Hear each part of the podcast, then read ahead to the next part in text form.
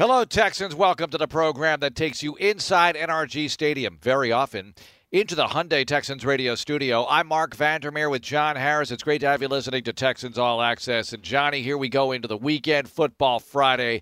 You know, it's the off season, but it's never far away, is it? Because it's less than three weeks now that we hit the Ooh. NFL draft. In fact, three weeks from tonight, we're going to be doing the Friday night show from right here in this building unless we do it from 610, and we'll decide that later.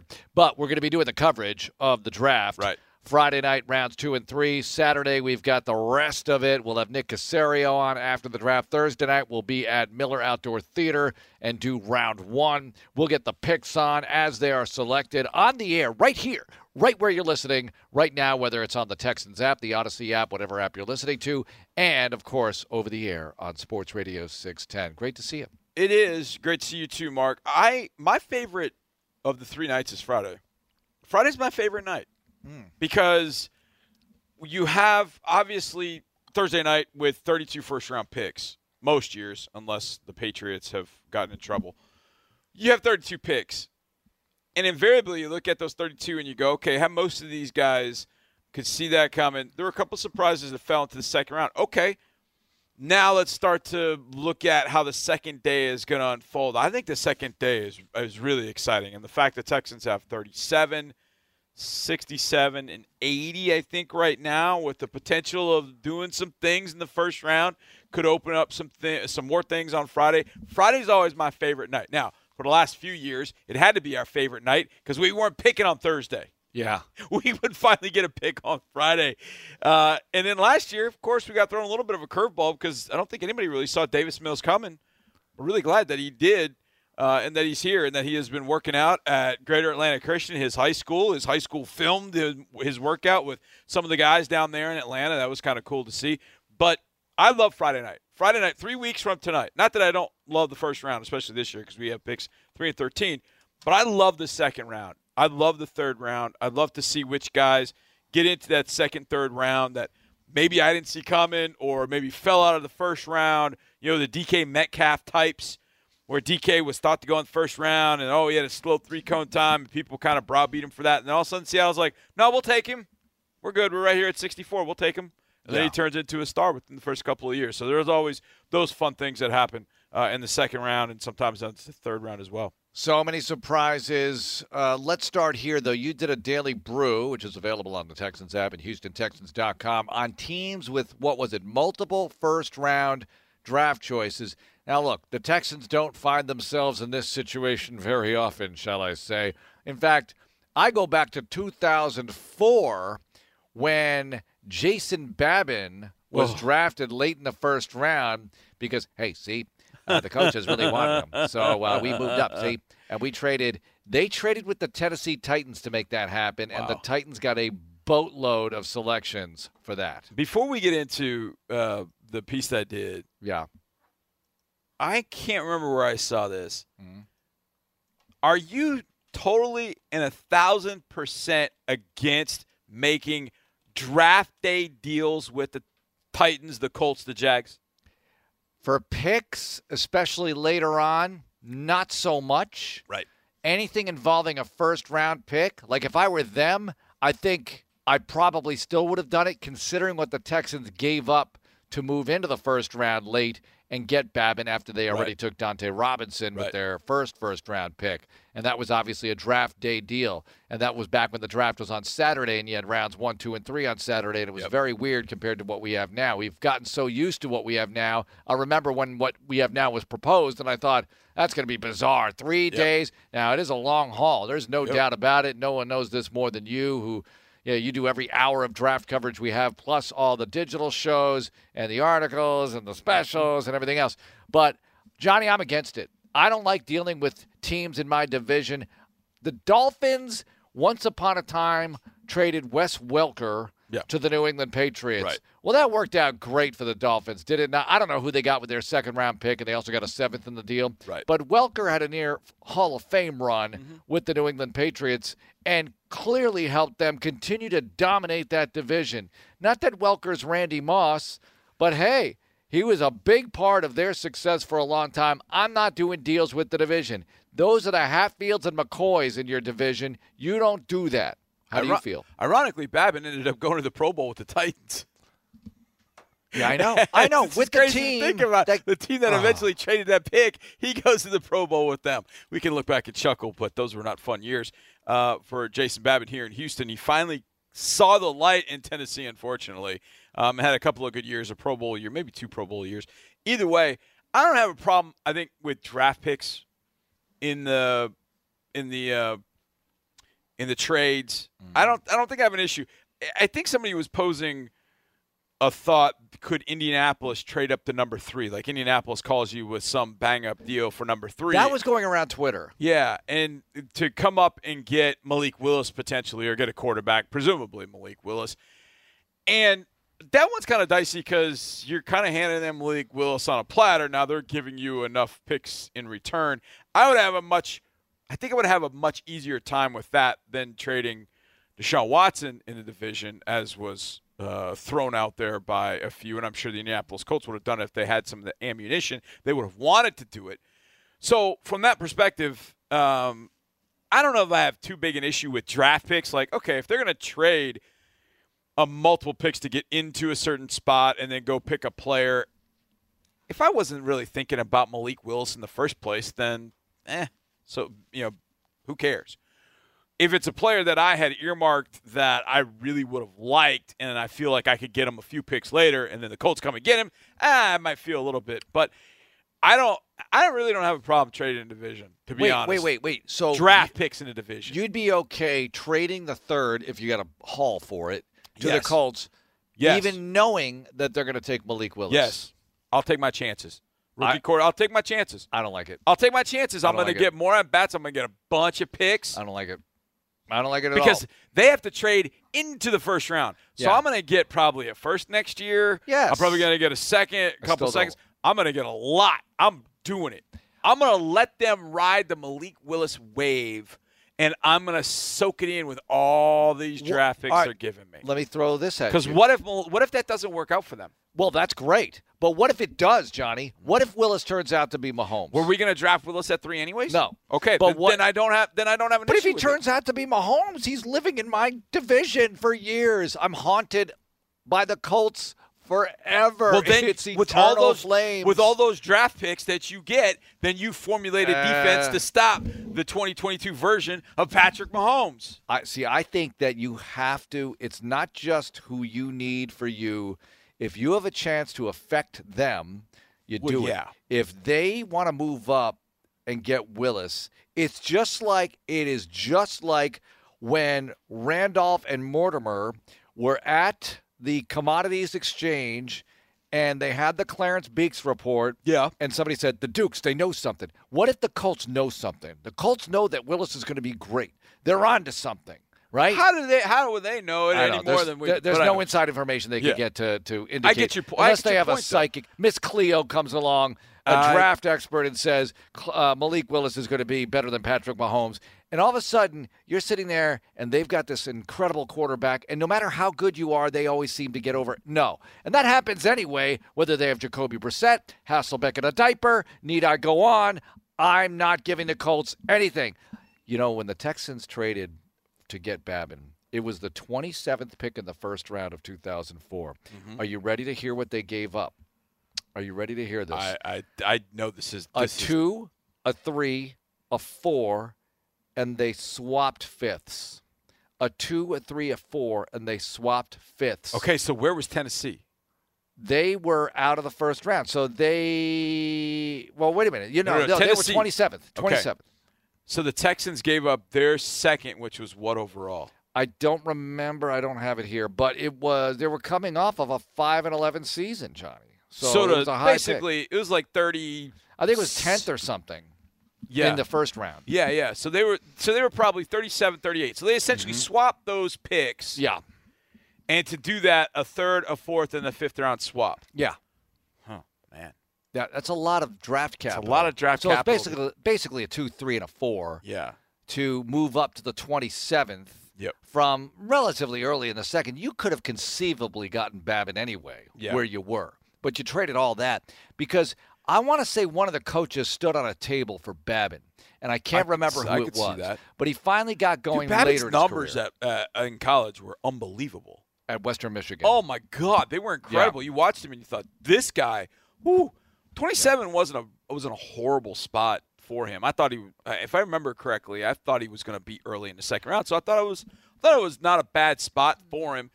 And again, to you know, Nick Caserio has said this a, a few times to us. There's a particular player team is targeting when they're trading up. And to the point about the Colts, who would the Colts be targeting if the Texans made that deal to number three? I'm just telling you, if the Colts just started throwing in, you know, second rounder, third rounder, fourth rounder, blue, you know, St. Elmo's gift cards, Prime 47, uh, you know, nights of, of fancy and steak and all that kind of stuff. Unlimited cocktail sauce. I would have to think about it. all right. I would I would have to We think disagree. about it. I would have to think about it. Now, the Texans sit right now with two first round picks. Mark, how many teams in this year's draft have two first round oh, picks? it's a lot. What is it, like five or six or eight It's or something? eight. All right, eight. Eight. I now, named it three numbers, so I was bound to get one right. if this if that sounds odd, Mm-hmm. you hear eight. You're like one fourth, twenty five percent. I can do that math. Twenty five percent of the league has the has uh, sixteen picks. Do you have the teams there? Yeah. No. All right. What's the best team that has multiple first round draft choices? Well, the Packers have two at twenty two and twenty eight, All right. and the Chiefs have two at twenty nine and thirty. All right. So those are they're in there. Right. But it's there's a difference. It's kind of like what Sure. Bill O'Brien said about later first round draft choice Right. not as valuable. We get that. Right. Because there's the NFL lottery pick equivalent of top 15, 13, however you want to define that. Right. I get that too, but it's still a multiple first round situation for those two teams. Now the Lions have the bread of the sandwich. They have two and thirty two. Oh. The Eagles and Saints are the meat. The Eagles have 15 and 18. Saints have 16 and 19. Giants have the bacon. But the three teams to keep an eye on: the Texans at three and 13, the Jets at four and 10, the Giants at five and seven. Five and seven. Now, I thought that was odd. Like, how many times have teams had picks inside the top 13? Hmm. You have to go all the way back to 2018. The Browns at one took Baker Mayfield. And then at number four, with somebody's pick that we all remember, Oh boy. they took Denzel Ward, cornerback. Oh, gosh, That's give- the last. That's the last time that a team has drafted twice in the first round in the top 13. Now, last year there were four teams. There were four teams, and I did this exercise to kind of come away with thinking, all right, how do these teams feel? They had two first round picks. That's a lot of draft capital, right? And I know you can't assess everything after a year, but you kind of have a you kind of have a read on okay how how did we do with those two first pick those two picks? Now the jets had two in the top 14 they took zach wilson from byu the quarterback still work in progress but they took Alijah Vera-Tucker at 14 in fact they moved up to go get him uh, from usc he started 16 games at guard was very very good. The miami dolphins may have been the best. At sixth overall they took Jaylen Waddle.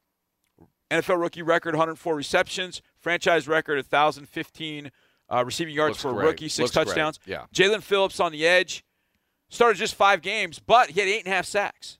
Hmm. So the Dolphins at six and eighteen did a pretty good job. Now the Jags drafted Trevor Lawrence, Travis Etienne.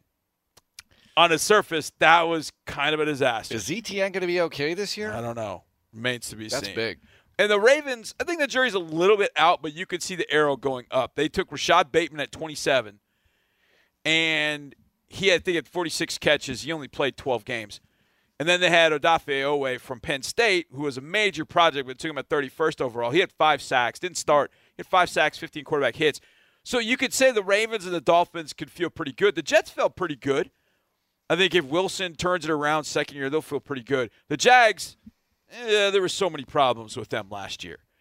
But I think this exercise told me one main thing, and that is if you have a couple of at bats, you're gonna you're gonna hit one, especially at three and thirteen. Yeah. You're gonna hit like one of them's gonna be a hit. Like Jets AVT is a hit. I think Waddle and Phillips are both hits in Miami. I think Trevor's going to be a hit. I have no idea with Etienne coming off the injury, but I think Bateman and Oweh, they were a little higher than I had them going in the first round, but you could see the upside with both of them. And I think both of them are sh- showing, hey, they, they've got something. And they got those two at 27 and 31. So I think with multiple opportunities, I think you're going to, you've got the opportunity, at least with one of them. Like you said, at bats. Yeah. At You're, bats. you're going to hit, you're going to smoke a double in the gap. Yeah. And keep that article as a reference point because you know this is going to come up Yep. if the Texans have a situation where, you know, only one of the two of the top 13 Right. works out the way you want it to. It's possible that whoever you pick third is not going to be as good as whoever you pick 13th. I mean, come Right. on, that's entirely possible.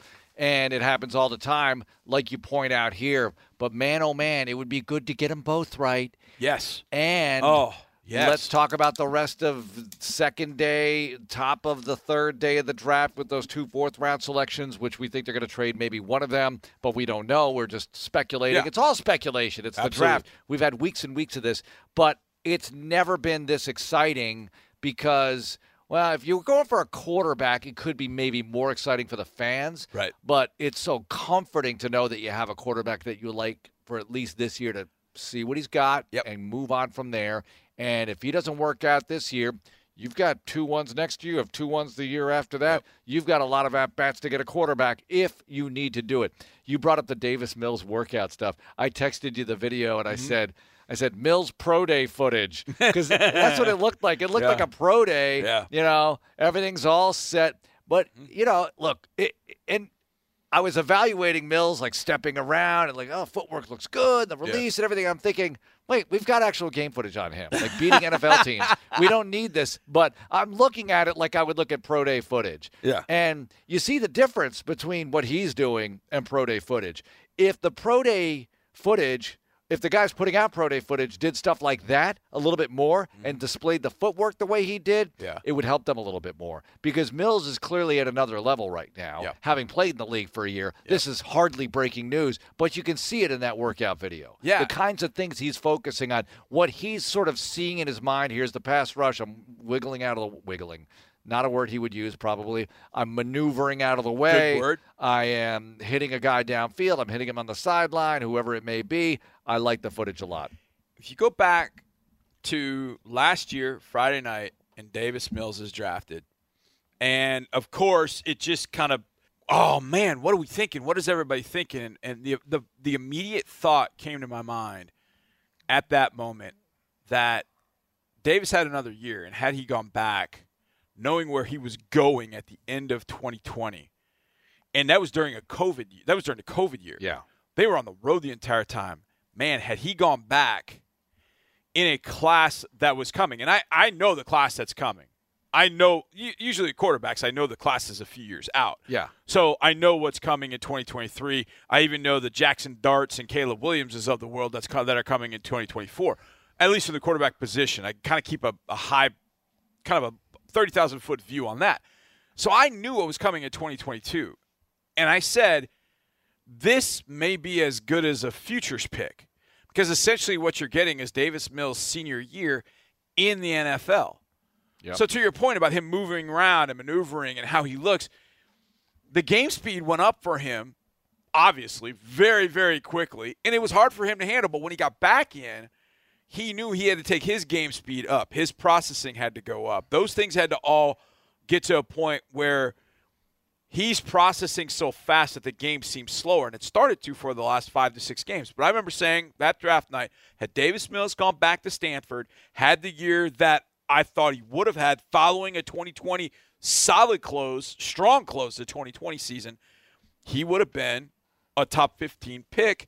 And it sort of, I don't say it's sort of working out that way, but if Davis Mills were in this draft and he were not in Houston, now the Texans, and, and this would be a question I'd like to ask Nick Caserio, that if the Deshaun Watson trade would have happened last year, one of these two picks presumably would have been a quarterback. I would oh, yeah. think. Yeah. Would it have been Mac Jones? Would it have been Trey Lance? I mean, you're sitting at three. Would it have been one of the, you know, that quarterback would have been your guy, and then you're going forward Or with that. do you drop down and take Mills late in the first round, top of the second, But- because you definitely want to have him? No, no, but Mills is not. Mills is. Oh, he's not available. If he's not available, and you make that deal. Oh, maybe you're right. Mills would have been in that draft. You're right. No, no, no. You're right, Mark.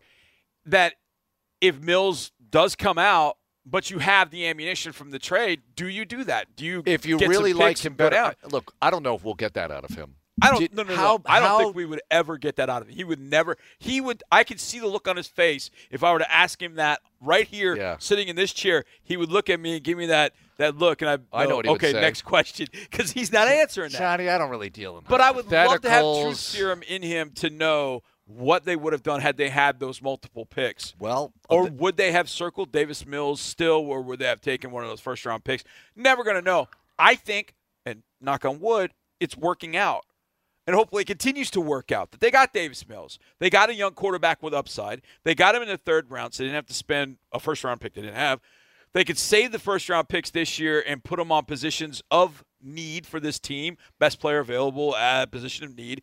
That you don't have to spend it on a quarterback in a draft in which the quarterbacks are eh, kind of hit or miss, and you've got enough ammunition to, if Davis doesn't hit down the road, that you can look at quarterback as at well as well. I just feel like if Davis Mills had been in this draft, he would be QB one. And maybe I'm biased to that. I just feel like what I saw at Stanford, what I knew he could do coming back and playing for David Shaw on a full season, a relatively non-COVID season, I think he would have been.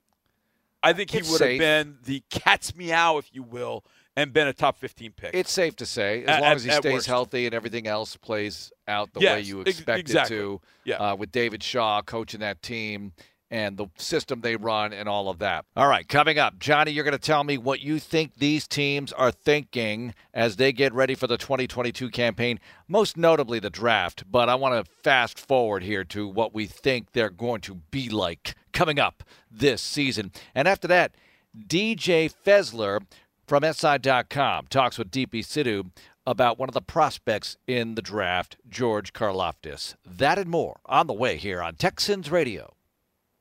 Marc Vandermeer and John Harris keeping you company Friday evening, Friday night.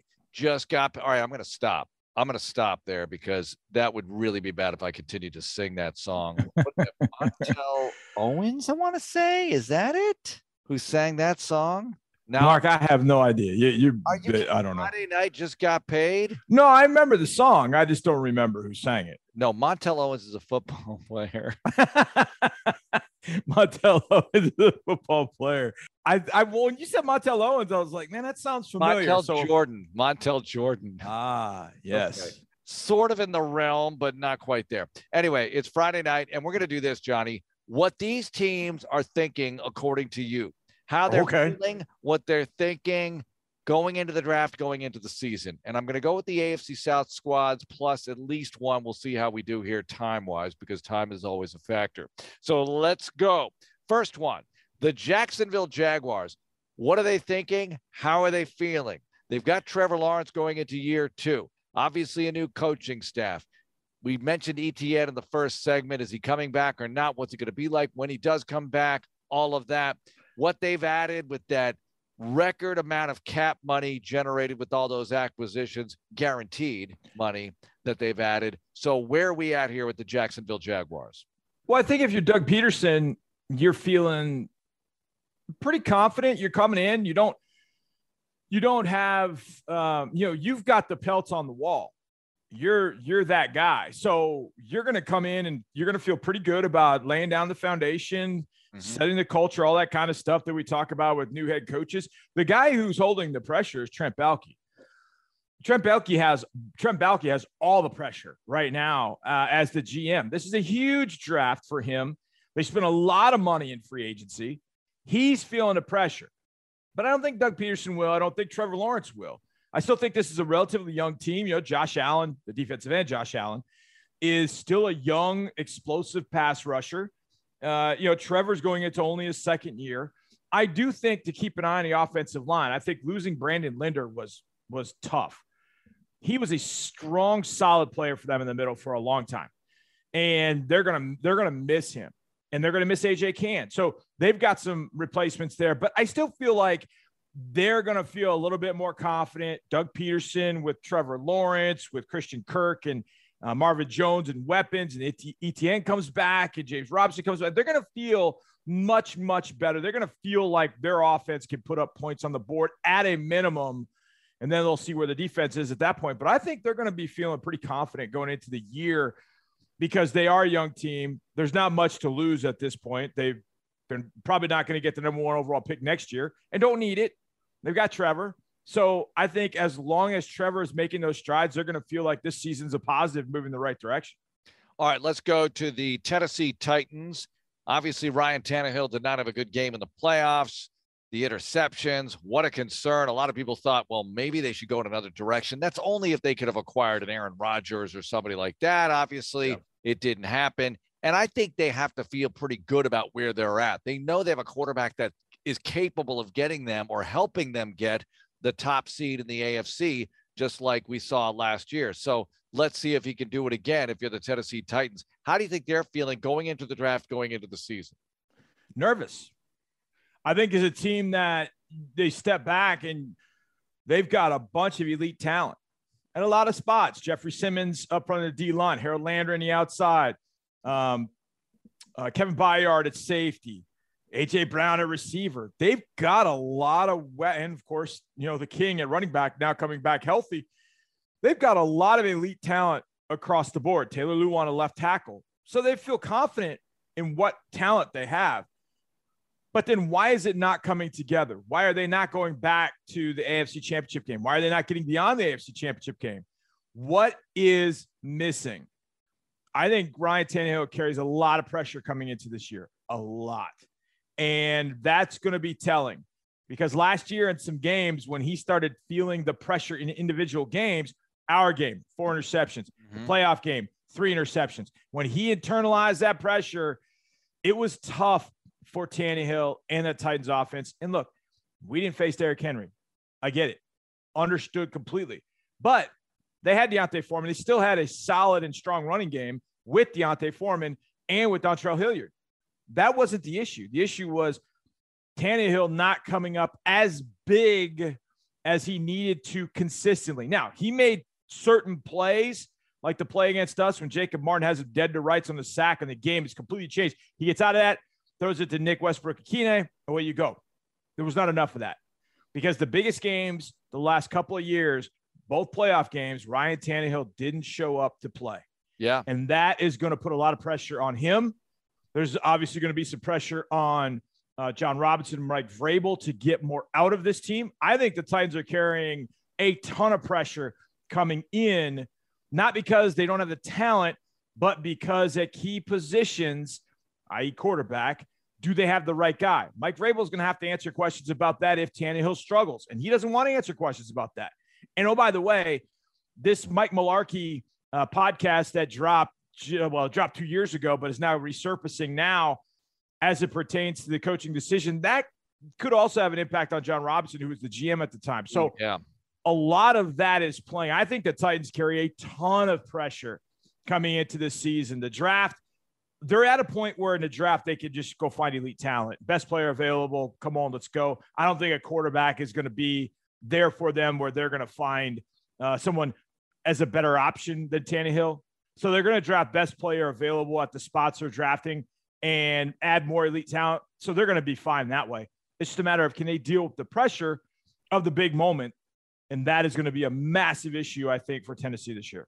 Well, it is. And I think that you know, the health of Derrick Henry is just such a big concern. You just have yep. to hope that he if you're a Titans fan, and I'm not, that he bounces back well. I don't wish ill will on anybody. I think he should take a year off, Johnny. Just yes, sure. Another year, please. Kind of like what I wanted Andrew Luck to do, and he ended up retiring. so if I keep talking about this, maybe Henry will take a clue and just go ahead and retire. That would be really helpful to the cause for the rest of the AFC South. And speaking of the rest of the AFC South, the Indianapolis Colts, Johnny, Ooh. how are they feeling? What are they thinking going into the draft, going into the season? They just acquired Matt Ryan. They feel pretty good about their football team. I know they're not perfect, but they feel like they're good to go. Wentz let them down. I think it was more than Wentz, but Wentz let them down those last couple of games, especially the one against the Jaguars, last game of the season, and they were unable to close the deal. So, what are they thinking?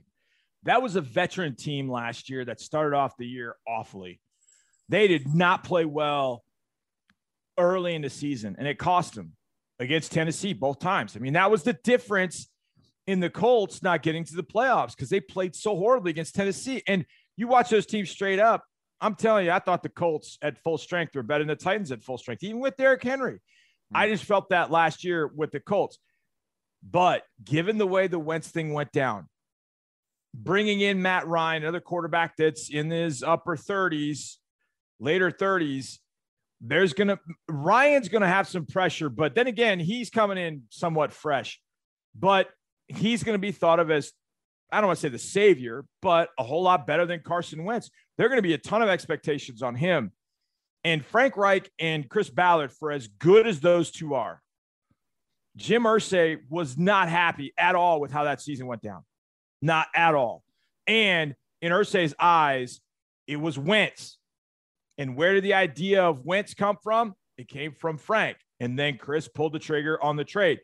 They are going to be carrying a lot of pressure. This is a seven Pro Bowl player team. Seven. And they didn't get to the playoffs. Now, I said earlier, Tennessee is going to be carrying a ton of pressure more than anybody else. I think Frank Reich and Chris Ballard have a ton of pressure on them this year to make sure that A, this is a playoff team, and then B, it's a playoff team that can go make some noise once they play in those games in January. If not, it could be a very interesting offseason in 2023 for the Colts. Let's go out of conference and I'll even go out schedule here because the Texans played this team last year, but I find it intriguing. The San Francisco 49ers who put in so much. They invested so much to get Trey Lance. This wasn't just a flyer end of the first round. Let's draft a quarterback just in case, or we really like him and we want him to take over for Jimmy G. They went all in on Trey Lance, and Garoppolo's still there on their roster.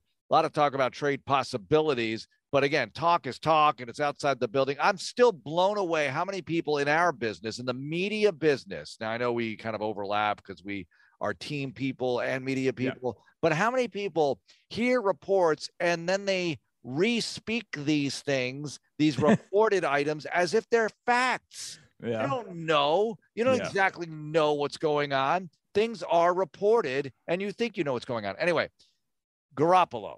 Obviously, well, I shouldn't say obviously. I would think they want to trade him. I would think they want to move him. He's hurt. It's difficult. Are you going to get full value? You want to move on to Lance? Or do you? Do they feel like Lance is ready right now, opening day, meaning right now, to take over their football team and lead them to a playoff run at the very least? I mean, this team is a Super Bowl caliber team.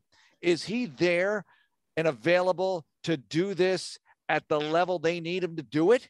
Or are they willing to hang on to Jimmy Garoppolo one more year and let Lance watch, learn, maybe take over if Jimmy G fails or gets hurt? I mean, it comes down to dollars and cents. I don't know financially what that would mean if they kept Jimmy. But obviously, they have him on the roster and they got to the start of the new league year. So obviously, they found a way to keep him there financially. So I think they're going to fire away with Jimmy. Well, I should well, hold on. Jimmy's still hurt. So I think at that point, Trey Lance is going to get every rep in OTAs. He's going to get every rep in mini camp. I don't know when Jimmy Garoppolo is going to be ready to go. So from that standpoint, I think Trey Lance is going to get a lot of reps. I think Trey Lance should start every preseason game, get him back comfortable. And I think at that point, Trey Lance would show the 49ers that he is that guy. Mark, we saw it in a 60 minute game. It's just a 60 minute game, but we saw it. We saw the the bumps and the warts early in that game. And he was having a hard time kind of getting over some of those. It was keeping us in the game. But then in the second half, when plays had to be made, Trey Lance made those plays. It was just his second start. When he starts again, no matter where that is in 2022, it's going to be his third start. That's it. I mean, Davis Mills had that many starts by week five of last year. So I think, and I said this going into playoffs, I thought the Niners would be better off with Trey Lance. So they got to the NFC Championship game. But I think Trey Lance gives them something different that teams have to prepare for that Jimmy Garoppolo is not. And I think if you let Trey Lance work through his warts and his issues, I think at the end of it, you're going to end up with a pretty nice looking young quarterback. Now, how confident are the 49ers in that? Mm-hmm. That's going to be the issue. So I think they will try to get back to Jimmy at some point. But in the end, they'll find out no, Trey, we made this move for a reason. Trey Lance is our guy. We're going to go to Trey Lance and then they're going to take off from there. All right. Well, tell me this, and this is a quickie here because we're running out of time in this segment. But the New England Patriots, Johnny. Ooh. Texans don't play them for the first time in forever. You don't play the Patriots, right? Since Thankfully. what, 14?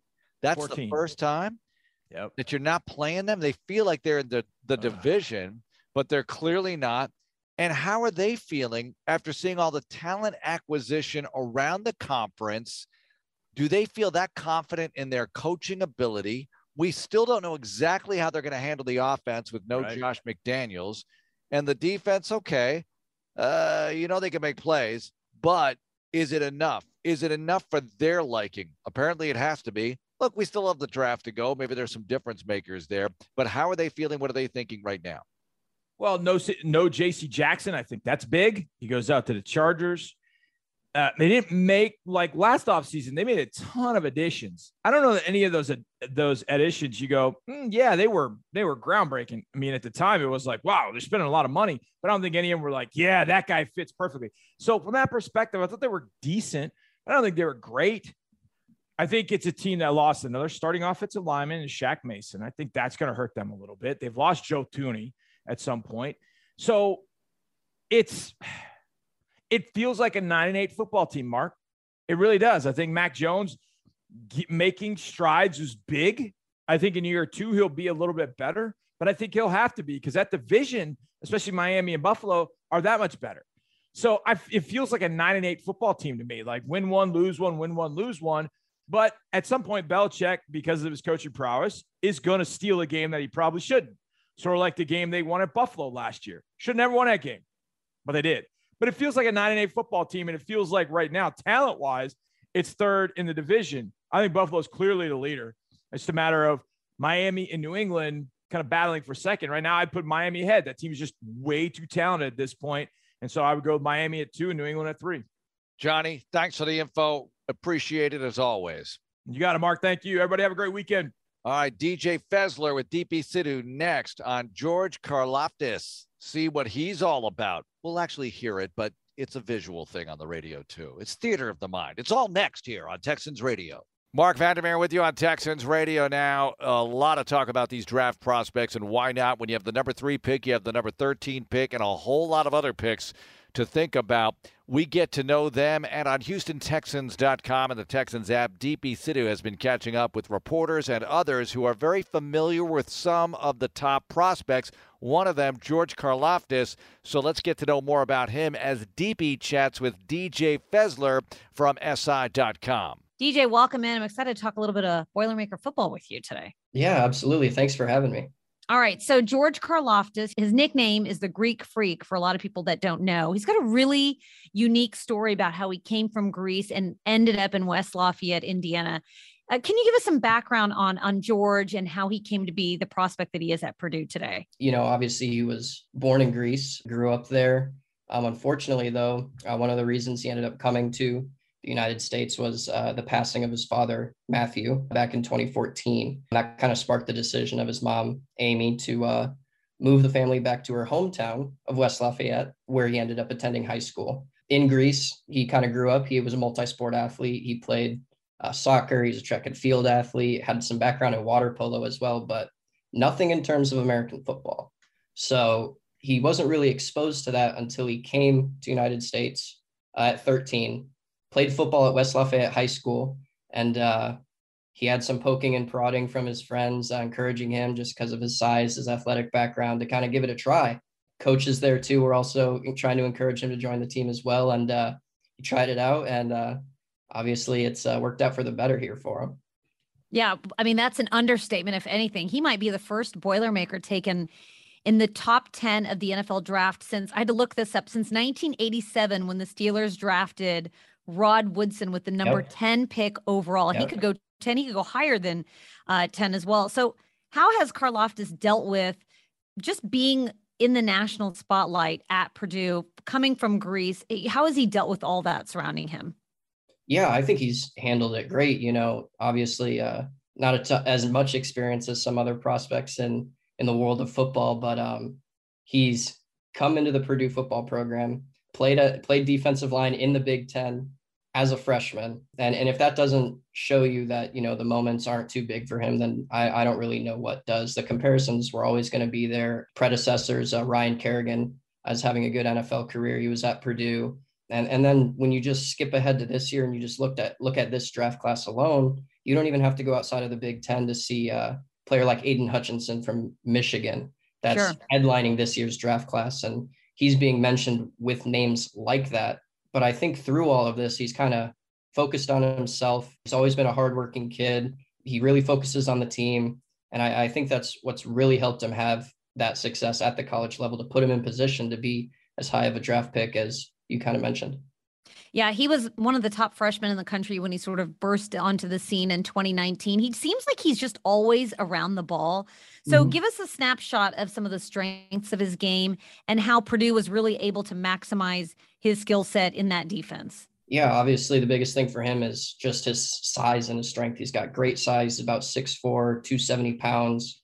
And throughout the years, he's become accustomed to really handling some double, triple teams as that primary pass rushing threat on the Purdue defensive line. And that's really what he's been known for is that power, power pass rusher. But in this past year, especially, Purdue went through some uh, defensive coaching staff turnover, brought in some new coaches, kind of changed the philosophy of this defense in a more aggressive scheme. And because of that, I felt like the Boilermakers did a really good job of moving Karlaftis around. He was playing inside at times, he's playing outside at times, uh, different sort of techniques, allowing him to play standing up or in a three point stance, just really mixing up the fronts to allow him to generate pressure from different areas of the defensive line. And I think you really saw him prove himself in terms of his versatility, just showing that he was more than just that power rusher, someone who's going to kind of barrel through your chest every single snap. He's got a lot of things going for him now, and he was able to really showcase that, I think, this year. There's DJ Fessler from SI.com chatting with DP Sidhu about George Karlaftis. That's going to do it. Oh, by the way, you can catch more of that and all these draft prospect interviews on HoustonTexans.com and the Texans app. Want to thank Johnny, of course, for being on the show as always. And thank you for listening. Robert Harris, our producer, no relation to Johnny. Thank you, Robert. Have a great weekend, everyone, and go Texans.